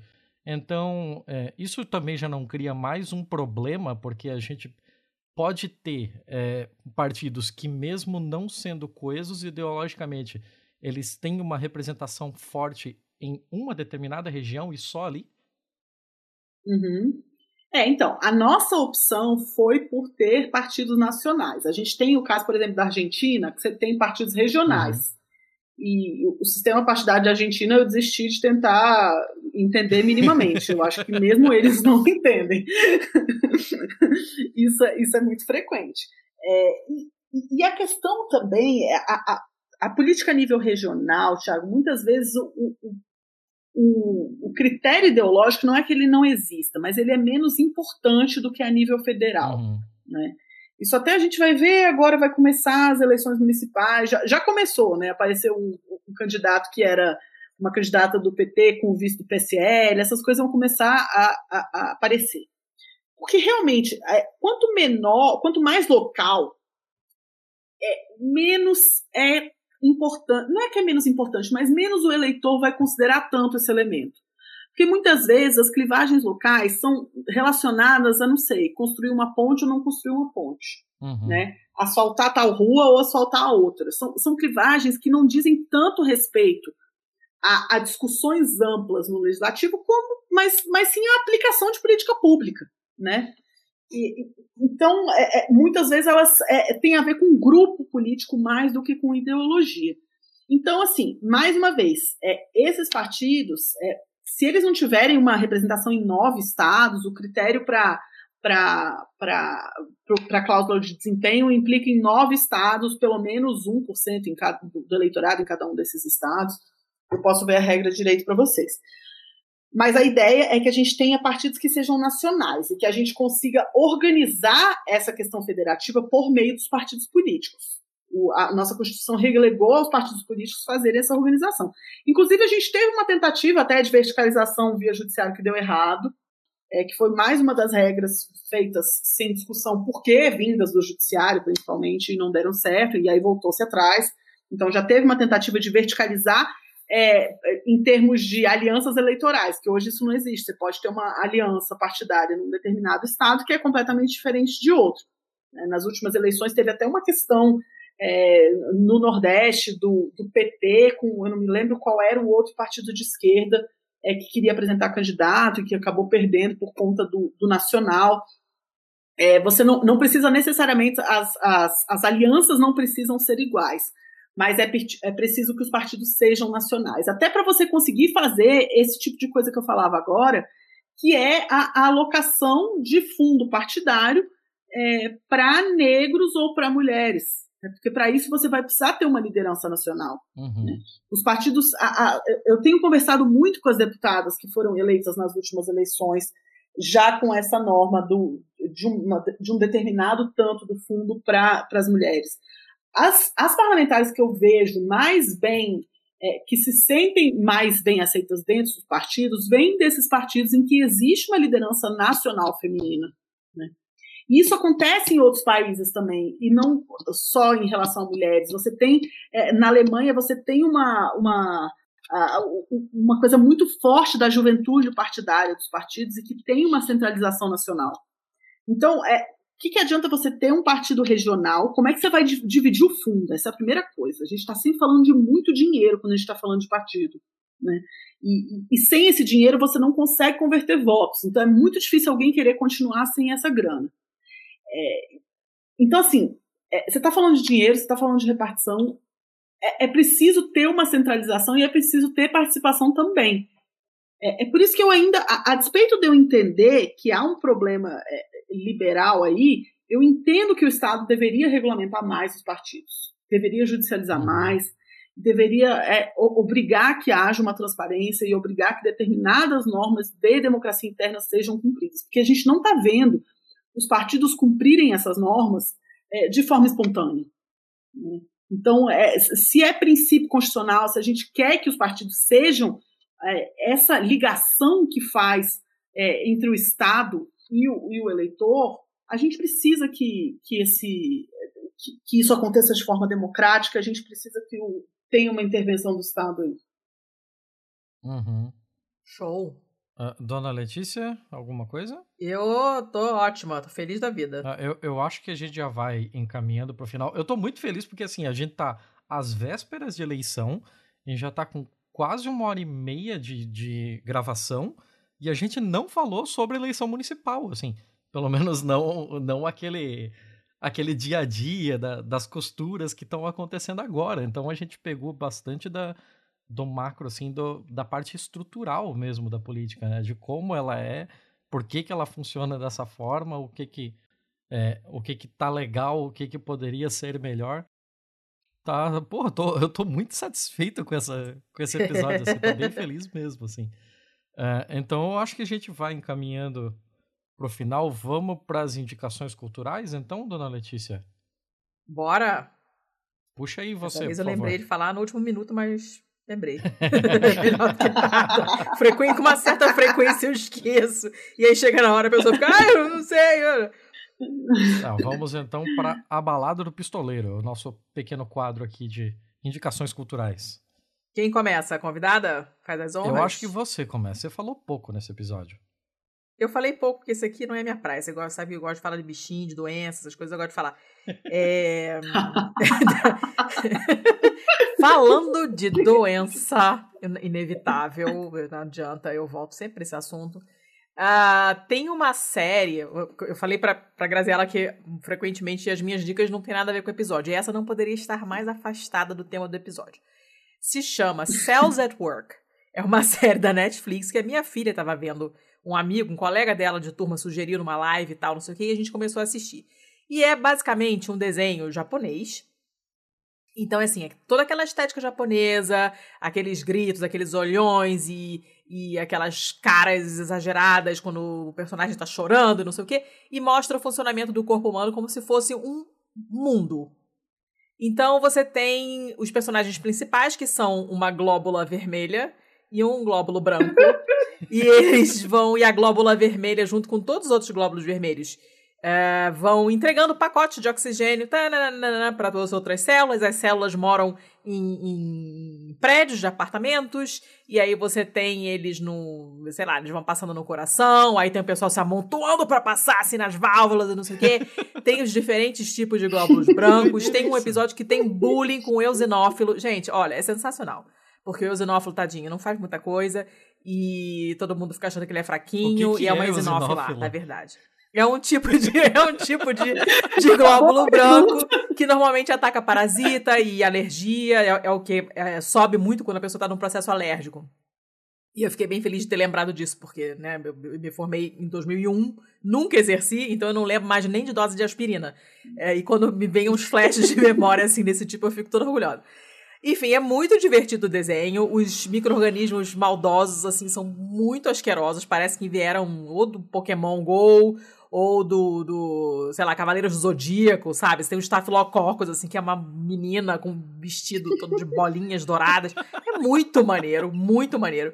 E tem, são vários capítulos. Então você tem, sei lá, um episódio sobre choque, um episódio sobre, é, sei lá, infecção no pulmão, sobre meningite, não sei o quê. E tudo nessa pegada, assim, de tipo, monstro japonês chegando, sabe?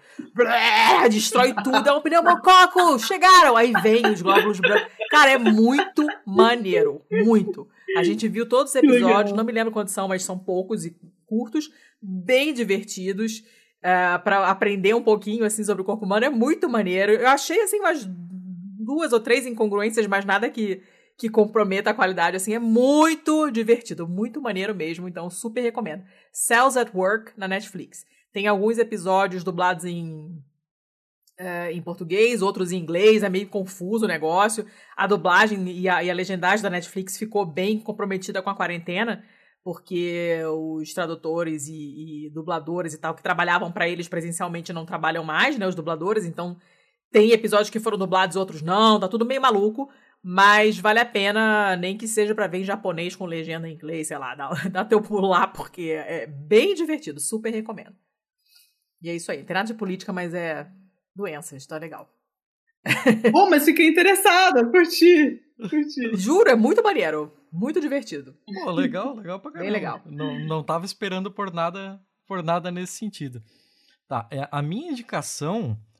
é, cara, eu queria fugir disso, mas assim, a gente tá num ritmo meio acelerado de, de, de gravações, então as minhas indicações estão meio que se atropelando, assim. Eu não tô, não tô dando conta de absorver uma nova coisa cultural pra poder indicar aqui. Então, eu, eu vou indicar algo que é horrível, mas ainda assim assista. Eu assisti Cats, e Cats é muito Ah, ruim. Thiago! Isso é coisa que se faça! Cara, não! Cats é muito ruim, Cats é sofrível, assim, ó. Tem, tem duas músicas realmente boas, dá muito desconforto de ver aqueles seres humanos passando por gatos daquele jeito. É muito engraçado. E é um puta elenco, é inacre... esse, esse filme é totalmente incompreensível. Sim, eu olhei, meu Deus, quanto. Poxa, o espetáculo é tão bom. Eu gosto muito da, Não, da esse peça. filme é uma coisa inexplicável. Nós falamos muito mal dele no nosso grupo lá de apoiadores na Pistolândia, embora eu acho que só o Thiago tenha assistido. Ninguém mais teve coragem, mas o negócio é tão ruim que todo mundo já leu alguma coisa a respeito. Não, e eu disse lá e eu reitero. Eu vi o trailer me deu. Deu! É vergonha alheia, é definição de vergonha alheia. Não, eu, eu imagino o tamanho do boleto que o, que o seu Magneto lá tem pra pagar pra, pra fazerem ele passar aquela vergonha ali. Porque Judy Dent, o, gente. o Ian Mac... Não sabe, Nossa, não. Não, é, é complicado. Como assim? É, é muito complicado, assim, mas o elenco é incrível, é um elenco muito, muito bom. É, as músicas, eu, na verdade, só gosto de duas. Eu nunca vi a peça. Pra falar a verdade, eu nunca soube sobre o que era a peça. Até assistir o, o, o filme, e agora eu não sei se o filme corresponde à peça, então eu continuo confuso. Mas eu reitero o que eu disse no grupo de. Cara, é horrível, assistam. Porque Tipo Sharknado, né? é, eu. Não, não fala de Sharknado na minha frente porque me respeita. Mas, eu gosto de Sharknado, desculpa. Mas, Você não é bom da cabeça, você não é parâmetro. mas assim, cara, e, e quando você assiste Cats pensando sobre aquelas matérias que saíram do pessoal que tava fazendo petição porque os gatos não tinham cu, a- é, fica tudo muito mais engraçado, assim. Porque você fica vendo aquilo pensando, cara, imagina essa cena se os gatos tivessem cu, cara. Puta, é, é, é muito legal. É muito legal de ver assim. Eu vou botar aqui, mas eu vou botar consuma com restrições. Legal, legal. Graziela, e você? Olha, eu tenho um livro que eu gosto muito e, e que eu acho que ele tem uma, um apelo legal. Eu separei para falar sobre ele. Ele chama Diálogo no Inferno entre Maquiavel e Montesquieu. Opa! Tem uma, uma, uma coleção super legal da Unesp, da editora da Unesp, que chama Coleção Pequenos Frascos. Então ele é um livro super tranquilo, é, pequeno, e ele é em forma de perguntas e respostas. É realmente um- um- uma conversa Olha. entre o Maquiavel e o Montesquieu. E eles fazem uma discussão entre ditadura e, e democracia. Não democracia, mas ditadura e república, vai. E alguma, e alguma coisa que seja diferente. Então tem, eu acho que tem vários, várias pílulas de liberalismo, de, de- das dissidências políticas que a gente tem hoje, elas estão ali, né? E ele é super tranquilo, super gostoso de ler. Então eu acho que para quem tem algum interesse em política ou não tem e quer entender por que, que tem gente que, que gosta dessa porcaria, eu acho que ele é uma, ele é uma boa pedida. Aí essa semana também, porque vocês estão falando de série, eu dei uma. uma, uma- o pessoal da- das redes sociais da GV, da EPPG, pediu para eu dar uma, uma lista de cinco séries para estudante de administração pública. E Ó. aí tá lá, então quem quiser ir atrás é na EPPG FGV. Como é que é o endereço? Deixa eu ver. fgv.eppg no Instagram. Ah, aí de show. vez em quando ele. Estou anotando na pauta aqui. Ótimo. Ah, gostei. Já eu quero, já botei na minha listinha aqui. Gente, lembrando que tudo isso que a gente indica e tudo que a gente comenta, tá tudo no, nos show notes, tudo lá na postagem ou no, no seu agregador, teoricamente. O agregador deveria mostrar isso, ele não mostra se está usando o agregador errado. E ou então vai no site da gente, nosso site lá lindo maravilhoso, que tem tudo lá. Então todas essas indicações, tem link, tem link para comprar o livro se você quiser, e tá tudo lá direitinho. Gostei, gostei. Uh, legal. Perfeito. É, Grazi, se alguém quiser entrar em contato com você para, sei lá, debater alguma, é, estender a, a discussão do que a gente conversou aqui, ou para conhecer mais o seu trabalho, quais são os contatos? Olha, quem, quem é de Instagram, Grazi Testa, tudo junto, com Z. Quem é de Twitter, Testa Underline Grazi, com Z também. E, e quem quiser escutar a gente toda semana, no Legislativo, a gente está no Spotify, a gente está no Estadão, acho que se colocar Legis traço ativo no Google, chega em algum lugar. Mas tem na página do Estadão e tem também no, no, no Spotify. Tem também os textos, é, eu tenho uma coluna mensal no Legislativo, que também é publicado no site da Mandato Ativo, porque não tem paywall, né? O Estadão tem paywall. Verdade. E, e a Problemas Brasileiros, que é a revista da FEComércio São Paulo. Eles estão com edição online agora e, e a gente, eu tô com coluna lá também. Ah, é ótimo. Não vou passar e-mail, porque ninguém mais manda e-mail para ninguém. Então é mais fácil falar no, no privado, no Twitter ou no Instagram. O nome da revista da FEComércio é Problemas Brasileiros? Revista Problemas Brasileiros. Eles já tinham essa revista impressa, já tinha algum tempo. E aí agora eles estão com edição online. Eu imagino o tamanho da revista. Porque o que a gente tem é problema, assim. É é uma lista telefônica por semana. É uma bíblia por semana.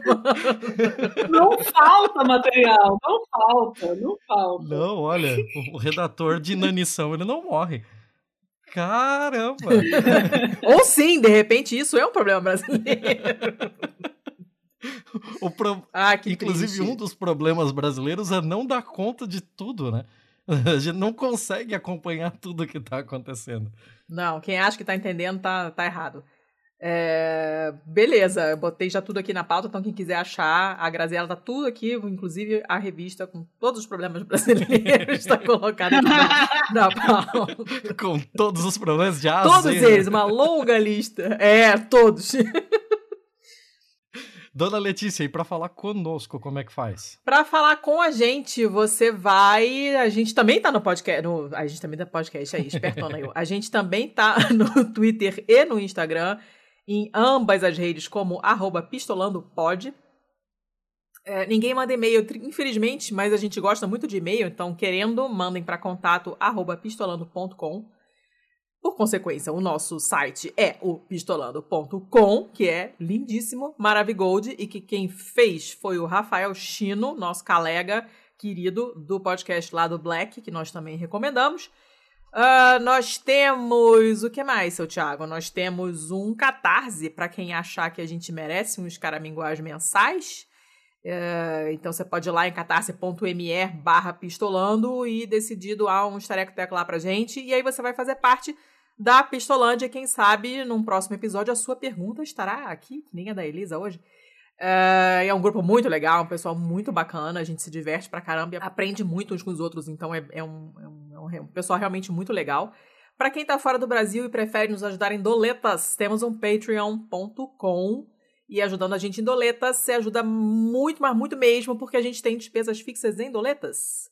Nós também fazemos parte da iniciativa Mulheres Podcasters, então usem essa hashtag quando forem compartilhar esse ou qualquer outro episódio nosso ou de qualquer outro podcast que tenha mulheres fixas no elenco, porque assim você facilita a vida de quem está procurando por mulheres que fazem podcasts, e essa é uma iniciativa do ponto G, que também é um podcast lá da nossa amiga querida da Ira Croft. Também procurem a Podosfera Antifascista, que vocês vão achar um monte de podcasts legais sobre vários assuntos diferentes. Quem sabe alguma coisa que você nunca pensou que você tinha interesse em ouvir, você vai chegar lá, olha, mas tem um podcast sobre esse assunto, você vai ouvir, você vai gostar, e é todo mundo antifascista, então é seguro.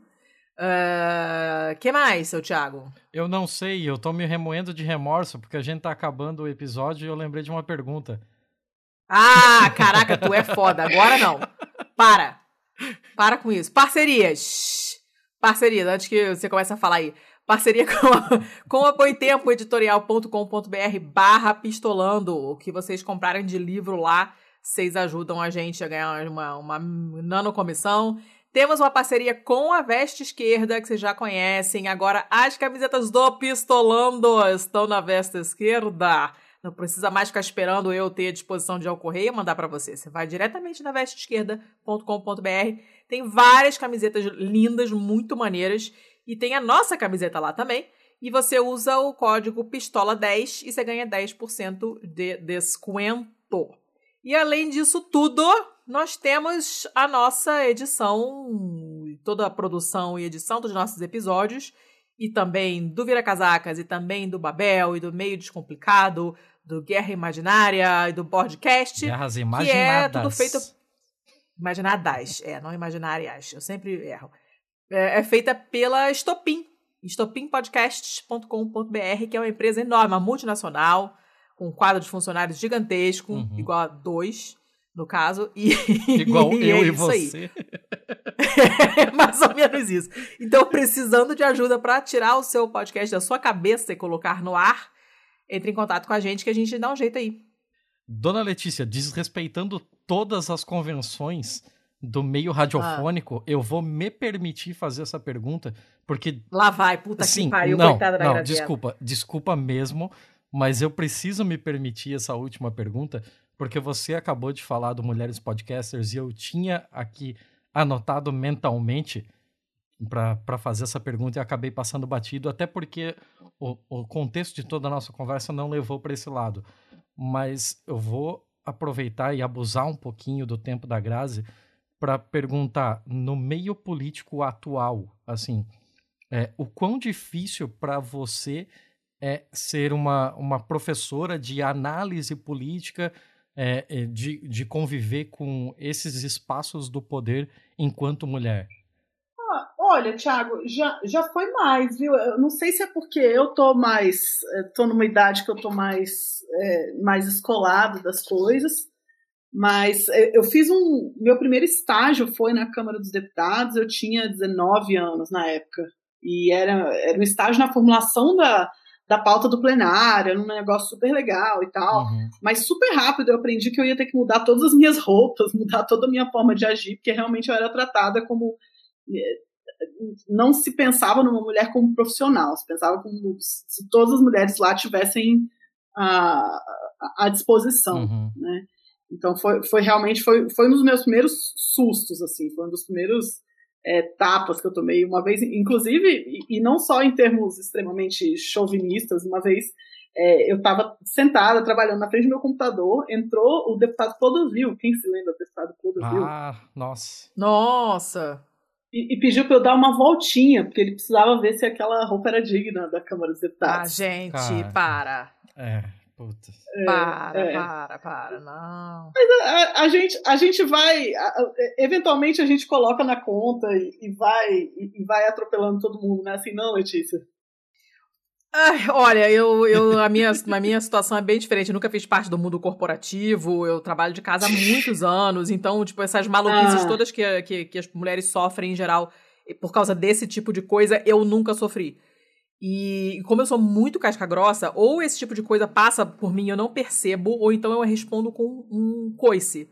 Que é o meu Isso. normal, entendeu? Eu sou do seu time, Mas, Letícia. olha, é, eu sou do seu time, eu acho que né, eu entende. tenho horas que só uma cadeirada na gengiva realmente resolve o problema.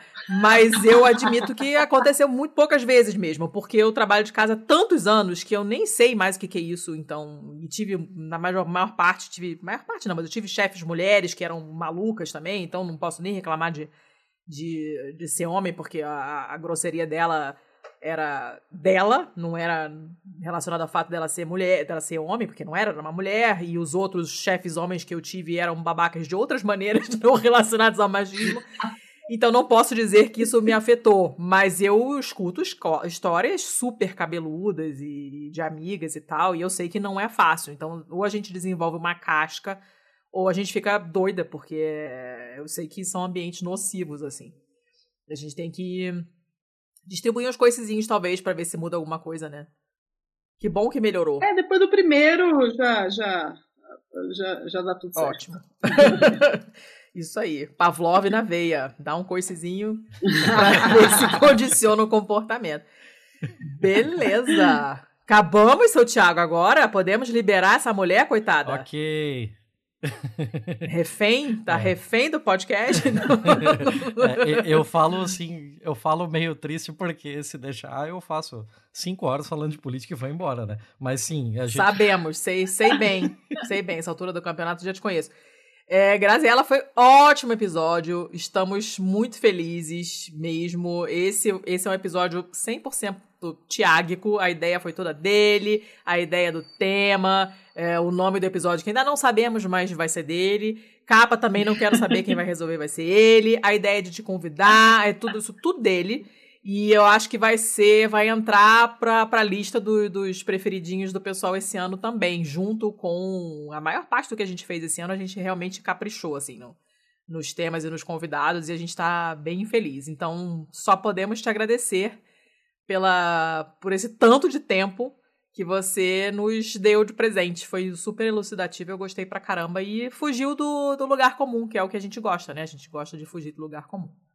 Só pra falar, todo mundo tá falando. eu a gente não nem adorei também. Ai, que Adorei conhecer vocês, o papo, e eu gosto muito desses espaços que eles não são só de política. Eu gosto desses espaços em que a política entra também, porque é, é- é nesses, é aí que a gente vai, sabe, realizar a democracia. Uhum. Eu acho que muito mais do que ficar falando para dentro. Então, eu fico super feliz de ter contribuído. Ai, que, Ah, que ótimo, ótimo. que A gente ótimo. A gente também. ainda vai te roubar outras vezes aqui.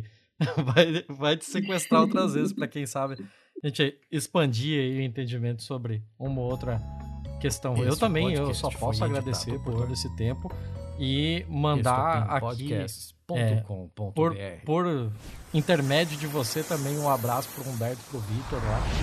É, ainda queremos ter todos vocês aqui para para falar sobre diferentes temas e vocês fazem um trabalho ótimo, eu super recomendo o Legislativo para todo mundo, assim. Legal, obrigada, Thiago, obrigada. Ai, gente, então eu tô feliz. Estou feliz agora, posso ir fazer minha comida. Aê, pilotar o fogão. Uhul! Posso ir. Bem, Gente, obrigada. Até semana que vem, né? Sim, senhora, dona Letícia. Até semana que vem. Muito obrigado a todos e até. Beijo. Um beijo, pessoal.